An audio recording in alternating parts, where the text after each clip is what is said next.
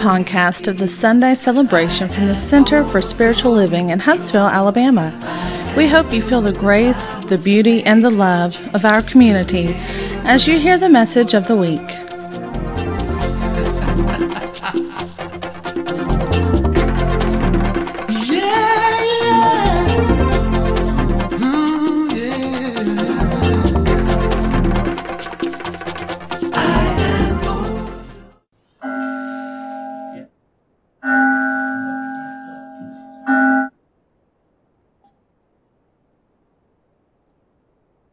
Universe has told us through Bob Marley's spirit to not worry. Trey's mother used to say, not to worry time, because everything is going to be all right. These are crazy times. Someone put a calendar out on the table in the bookstore. It said, a second bomb isn't going to make us better. And I had to back away. Oh, okay and know that everything's going to be all right in a world that seems to be out of control. We get to find that place within our heart, that centered place that's always there, waiting for us.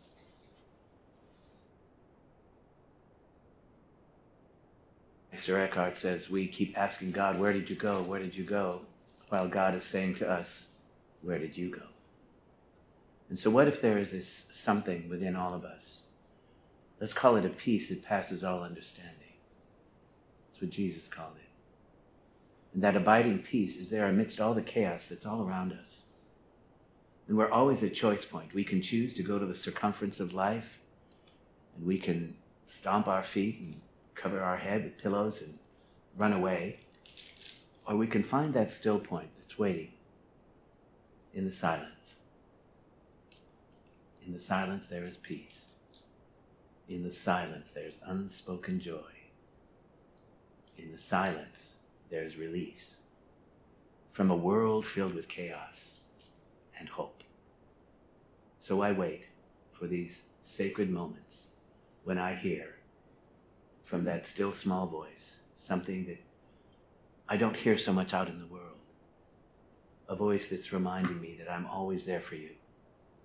Turn to me and allow me to embrace you. And so this Sunday morning, let's make an intention to open our heart to that space of divine love and let it hold us for this brief time together. We feel it in the love with each other, and we also feel it with this, mm, the Sophia within, the divine feminine within. She holds the wisdom key.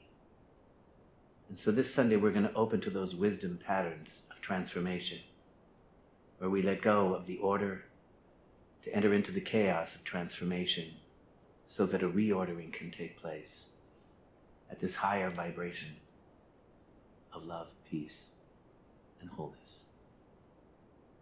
This is our intention. And we plant this seed into the garden of the heart so that it might grow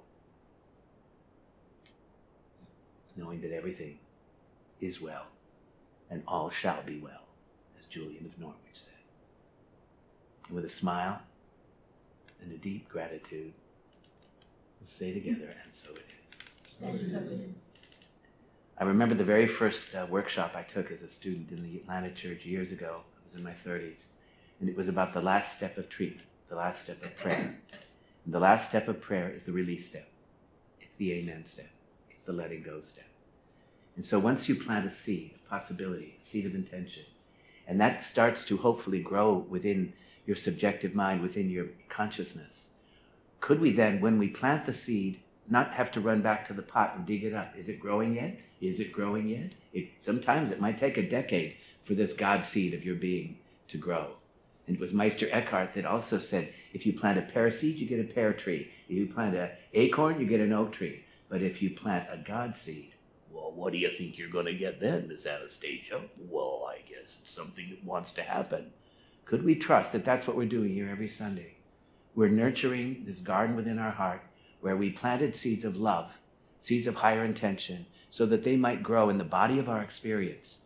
Not always looking to the outside to see what the garden has manifested, but always have an intention. Am I in integrity with what I'm doing as I'm tending this experience called the life that I've been given? And then we, we nurture it with compassion, not with fear. I could be afraid that the garden's not going to turn out the way I want it to, or I could also have compassion. It might be much greater and more surprising than I ever thought it would be. Gigi knows how crazy I am, and I've ordered plants from all over the world. I was in a, a lovely garden in Atlanta, and um, the landscaper who did it, come on in, Miss Carrot, so good to see you. And he had this very rare plant called the rice paper plant, and he pulled one out of his garden and he gave it to me. Well, now it's taking over my garden. It's like invasive. And I found out, my friend Tom was visiting me. He came home to his gardens. He was out speaking, and he was the landscaper for all the gardens in Buckhead, the wealthy area of Atlanta. He came home and his house was on fire. He ran into his house to save the dogs. And he didn't make it out.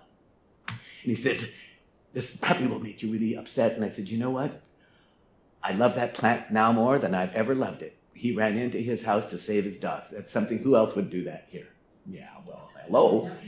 And um, so now I look at that plant with different eyes. Is it an invasive plant? No, it's a sacred plant. So you're all getting a, a rice paper plant for Christmas. And uh, it's all perception, how you see it. One man's pest is another man's treasure. Could we see life like that? And sometimes we need a hell of a lot of compost in order for us to grow strong. And, and I use that as a nice metaphor. There's got to be a pony in there somewhere for so many of us. And when you can find that pony, in all the stuff that you're, like my little sister called me today, she doesn't understand why we had such messed up parents. I said, honey, I think they were all messed up. Everybody. You know, they did the best they could. Mom and dad were works in progress. And by the time she came along, they didn't even talk to one another. She said, they set a horrible example. I said, yeah, but isn't it nice to know what not to do so that you can have it? And then you, you change the way you look at things. This, this month, I'm, I'd love to give myself a challenge, and I'm exploring the idea of um, a whole new world from a Disney song. Could we imagine a whole new world? One that's predicated on oneness and acceptance and the ability to walk each other home and to recognize that it's all spirit and we're just merely human beings. We're spiritual beings and we're having this human experience. And then to realize that nothing needs to change on the outside for us to be okay on the inside. We keep externalizing our good. If this happens and this happens and that happens, well, then I'll be okay. You don't need that to happen. And then you ultimately realize in this dance of oneness that we're all walking each other home. And you guys walk me home as much as I do you, hopefully. And, you know, it's such a surprise to find out where your guru is going to come from. I use that metaphor, G U R U. So the guru on the outside points to the guru on the inside. My current guru is a blind and deaf pug who is such a teacher for me because he's so compromised. And I think I'm tending him, but I recognize every time I pick him up in his diminished capacity and set him in the chair by the side, he just melts like butter, puts his little head on my thigh, and he starts to snore. And I sit there and I can hold him for hours until my legs are going to sleep. He's content. I'll put him down, he falls mm-hmm. over. He doesn't know where he is. He'll go and stand by the tub and start to howl. I'll pick him up, I'll put him in the chair, he puts his head on my knee, and he's in heaven. So my friend Tom was visiting me from Atlanta, and he said, This isn't a dog. This is an angel. You've got an angel here. And he kept calling her his baby girl. I said, He has a thing hanging down between his legs. He's not a little girl. And then he says, To me, he's a little girl. He's got the energy of a little girl. And I said, That's because baby Speck was his mother. She wasn't really his mother, but when we got the pug, he didn't have a mother. He suffered from not having a mother. So baby Speck, our female, that looks just like Pepper, he would nurse on her and nurse on her and nurse on her. And she let him. Nursing, nursing, nursing, nursing, nursing, nursing, nursing. She looked at me, nursing, nursing, nursing, nursing.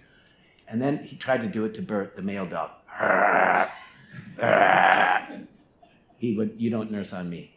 And then, but Bert being the loving soul, Susan knew him well. Bert would come over and he'd lick his ears because he always had ear mites. Then he'd lick his eyes. He only has one of those eyes next. Then he would lick his armpits. Pugs have an odor problem. And Bert would take care of that pug. And when he would lie down, Bert would come over and he'd put his head on top of this pug. You saw how divine love works.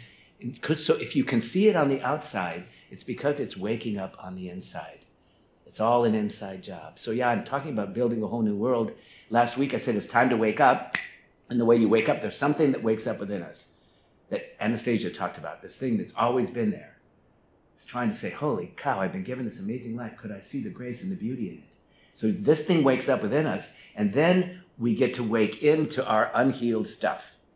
That's the stuff in the subjective mind. Rumi says this being human is like a guest house. Come knocking at the door of your consciousness are all these parts of us that haven't been healed. I've got a little boy in me who is very, very fragile, and he shows up all the time. And you know the irony? He's the fragile one, but he's also the magical one.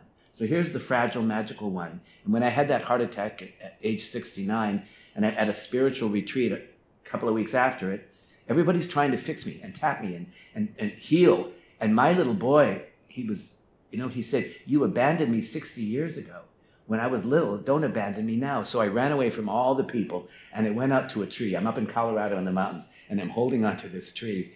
And I, I was six or seven years old and I was being loved by the tree. And I asked the tree, Do you have something I can take with me to hold on to? I'm a teddy bear kind of a kid. I was raised with teddy bears. And he didn't have, every little branch had bugs in it. So I thought, oh, this is their home but right next to it was this stone. And so I picked up the stone and I was holding onto the stone. And I realized, just like with the pub, the stone was holding on to me. Now, does that sound crazy? Something was beginning to shift. And the relationships we have are not so much transactional now, but they're transformative relationships. So at this stage of our evolution, could we be willing to let go of the part of us that we've identified with as the pathological part and begin to explore this magical part that is there assisting us in figuring things out. And it's going to happen in our own unique way, Miss Ashley. It's nothing off the rack for us. It's got to be unique from the universe itself. And then it comes in these miraculous little ways. Um, I'm teaching this class called The Grace in Aging. And it's, it's such a sacred thing for me because it's all about grace. And this lovely lady has this very simple practice that I thought we could start with. It's about putting whatever problem you have in your heart and then nurturing it. Here's how she puts it so beautifully The opening of the heart is a liberation from the limitations of fear. I open my heart to whatever limit- limiting fear there might be. And then she says, opening the heart dissolves the wall between ourself and others, and it also dissolves the wall between ourself and the sacred. We can take the wall down. We don't have to be afraid. It leaves the heart with no need to defend itself. I got a, a, lovely letter in the mail from a lady from Washington State who's been listening to the talks, and I mentioned uh, a book here called Undefended Love. Isn't that the name, Nancy? And she wanted to know who the author was. I can't remember. Oh, it'll come. Anyway, she's probably watching right now. Thank you for your lovely letter. And she said, I would give anything to be at a revealing service. She said they used to do them in my church. And she said, I may have to fly into Huntsville just so I can be a part of that healing experience. Opening our heart, she says, then life becomes not so much about difficulty, although difficulties may certainly still arise for us. We simply, with an open heart, hold everything more lightly. With our open heart, we take those challenges and we hold them more lightly. We don't get so worried about that stuff because we treat it lightly in the space of heart. We don't have to sit there and worry about our political situation or the economic or the, the global wars or the global heating or the anti LGBTQ movement that's happening on the planet right now. Just saying. We can just uh, hold it lightly in our heart and know that our better angels will operate somehow in this world. He's trying to convince himself, as always. So I always look for an example of somebody who takes the power of the heart and heals themselves. In our lovely Science of Mind magazine, by John, John Waterhouse does the, the treatments in one of these months. It's really sweet. Our dear friend. There's a story of a woman who is was raised in Israel, and she, through her Jewish roots, she lives with PTSD about the Holocaust. And her whole life, she's tormented with one thing after another. And she tried in a religious science church to pray it away, to treat it away, to pretend that it never happened. But she finally realized that she had PTSD from the Holocaust experience.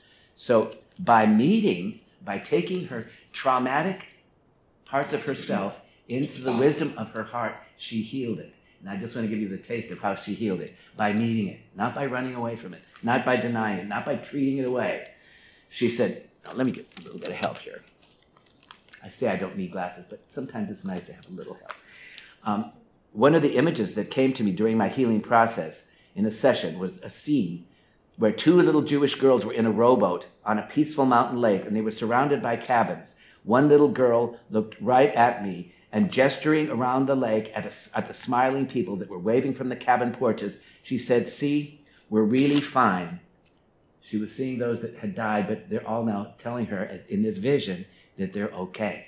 This is how she was healing it, meeting these demons that became flowers.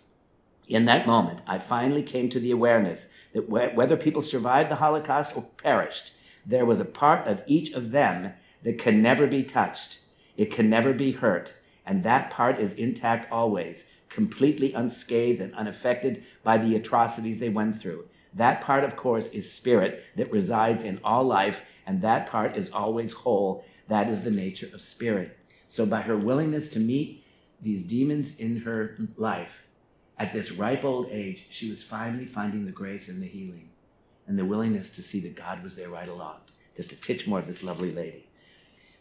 That is true for every one of us. And when we connect with Spirit, with a capital S, we are able to be at peace within whatever has come our way, and we can thrive as a fuller expression of our own divinity. Living from this place means knowing that we have everything we will ever need and that we always have a soft spot to land in spirit, no matter what is going on and no matter what our history looks like. She fell into the embrace of this loving, compassionate heart, and she just took up mm, her attention there. Let it feed her. She was no longer the victim of the history. She no longer saw this as a tragedy. Maybe she did, but there was some kind of mm, transformation. She was no longer the little girl that was the victim. She had found the grace, the gift, the beauty in this lovely, sweet little article. Well, that's the invitation for all of us. How can we meet the stuff that's arising and um, embrace it for what it is? Meister Eckhart is one of my heroes because the Catholic Church excommunicated him after he died because he was saying things that really pissed them off. Excuse me for saying that. Anyway, it's Meister Eckhart's book of the darkness and the light. He was a Jungian before Jung was even a twinkle in his mother's eye. So in this lovely book, he asks these simple little questions, and this is one that I just fell in love with. What is the hardest thing of all for us to face in life? You won't believe what the hardest thing to face is like. Be ready to be surprised the hardest thing in life is to love yourself just as you are, not as how you see yourself or hope yourself to be someday. In warts and all, falling down, sobbing, laughing, to love yourself right where you are, to be seen by others, and not to care what they think. You'll know you're on the right path when you find that you love everyone as much as you love yourself because you don't see them as separate anymore. Hmm. How will you know that this is true? You'll love them for who they are. As bearers of God, ignoring what you might want them to be or to become, you're no longer trapped in my idea of how things should look. No, no, no, no, no. It's as simple as this and as demanding as this as well. And you have a lifetime to practice getting it right. You have a lifetime of practice to learn to embrace the chaos and find the hidden order, which is the title of today's talk. To embrace the chaos that life has given you. It is chaotic out there. But then at the same time, to find that there is an order trying to come through this, an emergent evolution. There's a new sense of who I am, how I'm meeting it. And then you hear Barbara Marx Hubbard, this wonderful evolutionary throw forward, talked about we're here evolving into a new species on planet. She called it Homo universalis, the universal human. And she gives 52 practices in order to experience that. I'm just going to give you one of Barbara's practices. This is like a little gospel for me. She says, Get ready. It's time for us to repattern our next stage in this evolution of life. We're going to repattern. You're going to be born again, Paula. Again and again and again and again. A repatterning, Miss Ann. This is what she's talking about. Here's how we do it. Get ready to repattern for this next stage when a larger pattern is ready to emerge for you. And so here's how she links it the universe is calling us. The larger process of evolution is a repositioning of you. You're no longer the victim. You're no longer the little me who's thinking there's a product of the system. No, no, no, no. There's a higher you that's calling that wants to emerge. This is how she puts it. Due to our planetary shift, and I would say the global consciousness shift, Your new position is being readied for you by the universe. Now you must be ready for it. It's calling you to wake up to your true nature, Miss Anastasia. Are you ready to leap into the wholeness and the oneness and to step out of the little me? I wonder. Here's how she puts it everything that is dysfunctional in our lives will get more dysfunctional so that a new functionality can start emerging. You know, when it needs to fall apart, sometimes it needs to completely fall apart before you can build a new garden. So your new identity is as a young universal human, and it is now taking hold.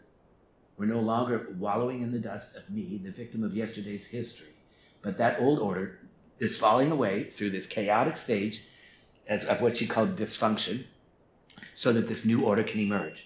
Your new identity as this young universal human now takes hold, and your creativity unfolds toward a new purpose in life.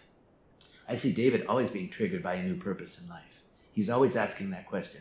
He's always coming with a beautiful idea. How can I serve at a higher level? What if we're all being invited to ask that question? How can I serve and be an instrument for divine love and compassion? His last little bit here, she. The larger pattern is the shift in our planetary body. It's now calling us to express ourselves in new dynamic ways. The future present, she's taking now, remember, time collapses. So, this future in the world, which is present right now, could we imagine a whole new world where we're getting along? Maybe we'll sing about that next week. Don't worry about a thing because we have this vision of a greater world. I was reading Ernest Holmes and he was talking in 1952 um, he was doing a meditation. He was with a client one day, and all of a sudden, it was during World War II, and he had this flashback. Oh, he said, the world, Japan's going to end the war. There's going to be, I see a big bomb with a, with a thing. He said, and the, the bomb is going to end the war. And then Ernest Holmes said, I think that's what prophecy is all about. He said, if I could prophesy that World War II would end through a vision that I had before it ended, he says, what if we could do the same thing with consciousness around global peace? Could we envision a whole new world where we're coming together in love? Well, that's Ernest Holmes saying, build a vision and it will start to manifest in the world. The larger pattern is the shift from the planetary body now calling us to express ourselves in a new dynamic way. The future present is magnetizing us forward. And as you feel called to this greater awareness and action, be ready for the very fabric of your life to repattern. The old is going to fall away so that a new pattern can restore itself within you. Well, are you ready? Are you ready to have a resurrection? Ernest Holmes says you have to have your own resurrection. In order to have that, you have to have your own crucifixion. Something has to die. This old false identity that seems to keep us bound, so that this liberating something can emerge. Are you ready to take the trip? Oh, I'm just asking.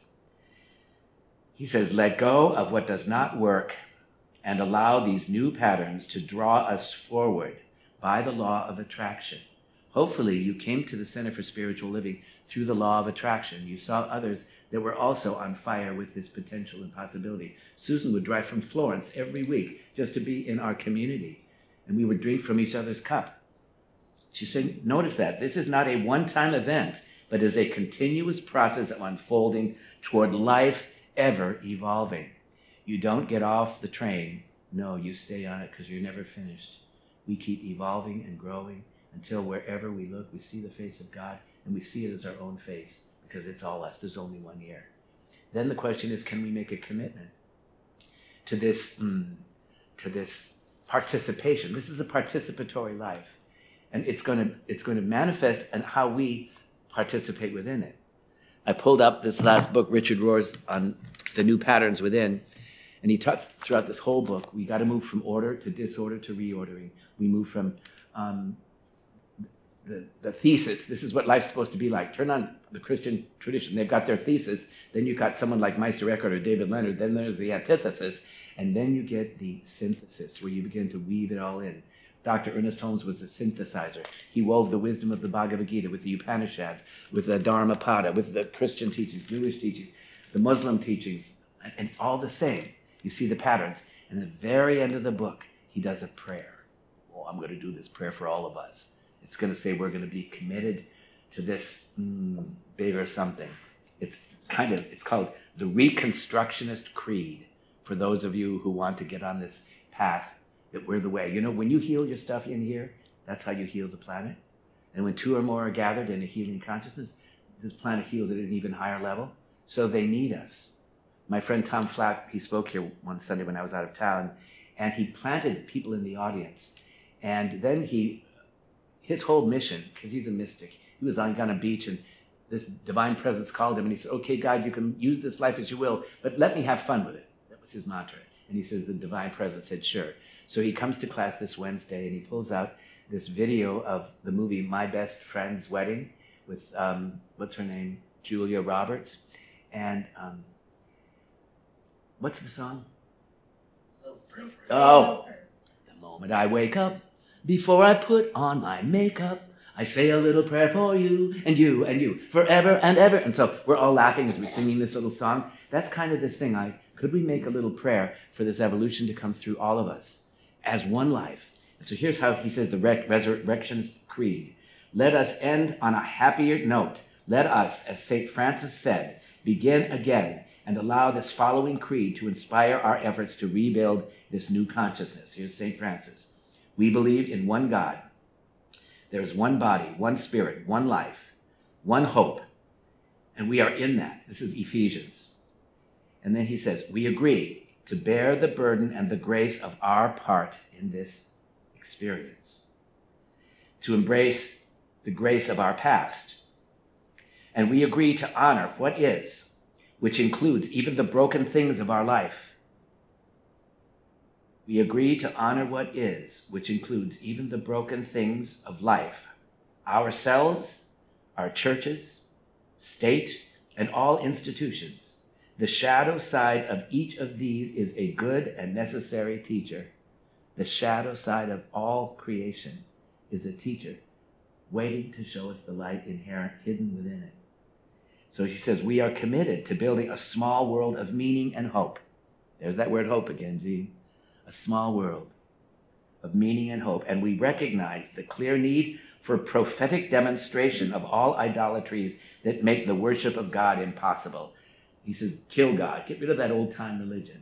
I, I loved it was Richard Rohr said, um, he said, a sick religion is one that will sustain these uh, rituals and traditions uh, to keep the world sick instead of liberating us and finding a whole new world. So let's time to find this whole new world. True, um, we are committed to building a world of meaning and hope. We recognize the clear need for prophetic demonstrations, uh, deconstruction of idolatries that make the worship of God impossible. True rebuilding must follow this temporary but necessary unbuilding. You must be willing to die to the old if you would embrace the new. There has to be a deconstruction of how you approach relationships if you want a new relationship. If you keep doing it the same way you always did, you'll have the same dysfunction you always had. So, what if we could approach spirituality not as a little boy who thought he was committing a mortal sin, but someone who recognized sin is merely self inflicted nonsense? And I get a greater idea. He goes on to say, We believe in a personal universe where the divine image shines through all created things. It is therefore an enchanted universe where we can always live in reverence and even adoration before the good, before the true, and before the beautiful. We're in a state of reverence for that which is, and we get to call it the good, the true, and the beautiful, amidst the appearances of darkness and contraction and fear and confusion. And so then could we mm, embrace the confusion when it arises? I was going to wear a t-shirt this Sunday morning, but the t-shirt's old as Methuselah, and you already think I'm strange enough, so I'll just tell you about the t-shirt. When I left Maine and I was lost and I was traveling through Canada, I stopped at this little roadside thing, and this person had gone through so many changes in their life. They were a lost soul. He was a potter, he was an artist, and now he's making tie-dye t-shirts. And so I said, "Oh, your t-shirts are really creative." And then he held this one up and he said, "But this one is the gospel of my life."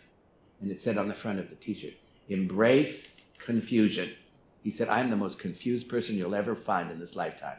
But then you turn the t-shirt around there's this beautiful orange thing, and there's this thing in the center, and it says, and stay centered. So we embrace confusion, but stay centered. So I wore that for the longest time, and I would have worn it for you too, but you already think I'm a peasant as it is. So could we embrace those confusing, chaotic times in our life, knowing that they're transformational? And then we sit there and have a dialogue with ourselves. Okay. Hmm. Shall we do a little closing meditation, or should we do that song and the thing and then do the meditation? Thank you, so Jan, would you ring the bell, please, for us? Oh, by the way, next Saturday, uh, our Founders Day picnic will be on Monte Sano at the Pavilion from 11 to 1. Bring a dish. And if you want to bring your pup, you can, I'll bring the pug. Bring Pepper and her friend. And we'll just have a celebration of love. Okay, Jan. Ah, so put a love in your heart. Put a little love. I love those intentions, those seed intentions. And then feel what it feels like when the seeds of love are growing within your heart. Love for your body, this body that serves us so well all these many, many years. Even though sometimes there's aches and pains, maybe it's a hip or a leg or a this, but then we can just stretch it and say, Thank you, my beautiful body, for mm, journeying with me in this lifetime. And then we put our, our head in our hearts, the Sufi admonition. Put your head in your heart. And so our thoughts, when they arise, they're embraced by love. So it might be a fearful thought that arises, but when that fearful thought is loved, just like when the pug is held, it has a way of dissolving. And then you hear the acronym for fear, F E A R, forgetting that everything is really all right. The other acronym would be mm, false evidence appearing real. But I prefer the first. When I forget that everything is really all right, well, then I become fearful. And so now I take a deep breath, an integrating breath of gratitude, grateful for life and how it's giving me these opportunities to take the wall down between my heart and what life brings to me. So then the heart can meet the struggle on the outside and transmute it through love, like I do with the pug every day, a dozen times a day. And then I say, what a beautiful teacher he is. You meet life on life's terms, but you meet it from a loving place. And then it becomes a teacher. It has a gift in it. And we make a demand on the universe, you know, teach me. So we pause. And we let our attention move into this sacred now moment. Thich Nhat Hanh was on my Zen calendar this morning and said, All we ever have is this moment, and if you miss the moment, you miss your life. This is serious stuff. So we have this moment to choose. Are we going to take the wall down and let our heart experience the beauty, the mystery, the belonging to each other? And when we hug another, we're hugging our own self. I hadn't seen Susan in such a long time, and when she walked in that door, my little boy ran up and threw his arms around her, as if I'd seen my little sister. And so, could we let the love lead the way? And then the law will make the way possible. This morning in our revealing service, my beloved Bert, the dog, wanted to be a part of the circle, and so I pulled the teddy bear out so that he could move around the circle with us, knowing that he has always been such a healing force in our lives. And so, what if those who are no longer here in form are also here in spirit, and they're assisting us through this journey? And we get to smile to them. They're always here for us. And then we come to a deeper realization that spirit was never born and spirit will never die. Ah, and we get to recalibrate. Ah, I'm a spiritual being and I'm having a human experience. And as I do the work on healing this human experience, I heal the whole body of life because we're part of the one body of life. So we give thanks for this mystery of belonging. Uh, and now we dare to imagine a whole new world, a one where chaos leads to a higher order, one where the wisdom of the heart embraces the troubled mind and the troubled emotions. And when they're held and when they're loved and when they're seen and when they're heard, whatever nattering nabobs of negativity might be hanging around, they just fall away because now they've been heard and they're no longer stomping their feet to be seen and heard. We've embraced them. We've actually held them in our heart. Now I'd like you to hold yourself in your heart, just the way you are. I hear Louise Hay singing, I love myself the way I am. And there's nothing that I need to change. I'll always be, always and forever, the perfect me. There's nothing to rearrange because I'm beautiful and I'm capable of being the best me I am. And I'm going to love myself just the way I am. And in that, I'm loving the world just the way it is. Uh, and in that, love takes dominion. And we begin to see things in a new way. Hear Julian of Norwich, all is well, and all shall be well, because we put a little love in our heart. And the best is yet to come, and won't it be fine? Because all you need is love. Yeah, da da da da. All you need is love. Because it makes the world go round. And Burt Bacharach is here singing to me. I say a little prayer for you. And we smile. Because the ancestors are with us, assisting us in assuming the consciousness that's required for this essential shift to Homo Universalis, the universal human, where we're going to see everything in a new light as all a part of the one life here to be embraced in the heart of the one that knows no other. We are that. All there is is that. And we rejoice and are glad in it. Can I have an eha? Eha! And so it is. So it is.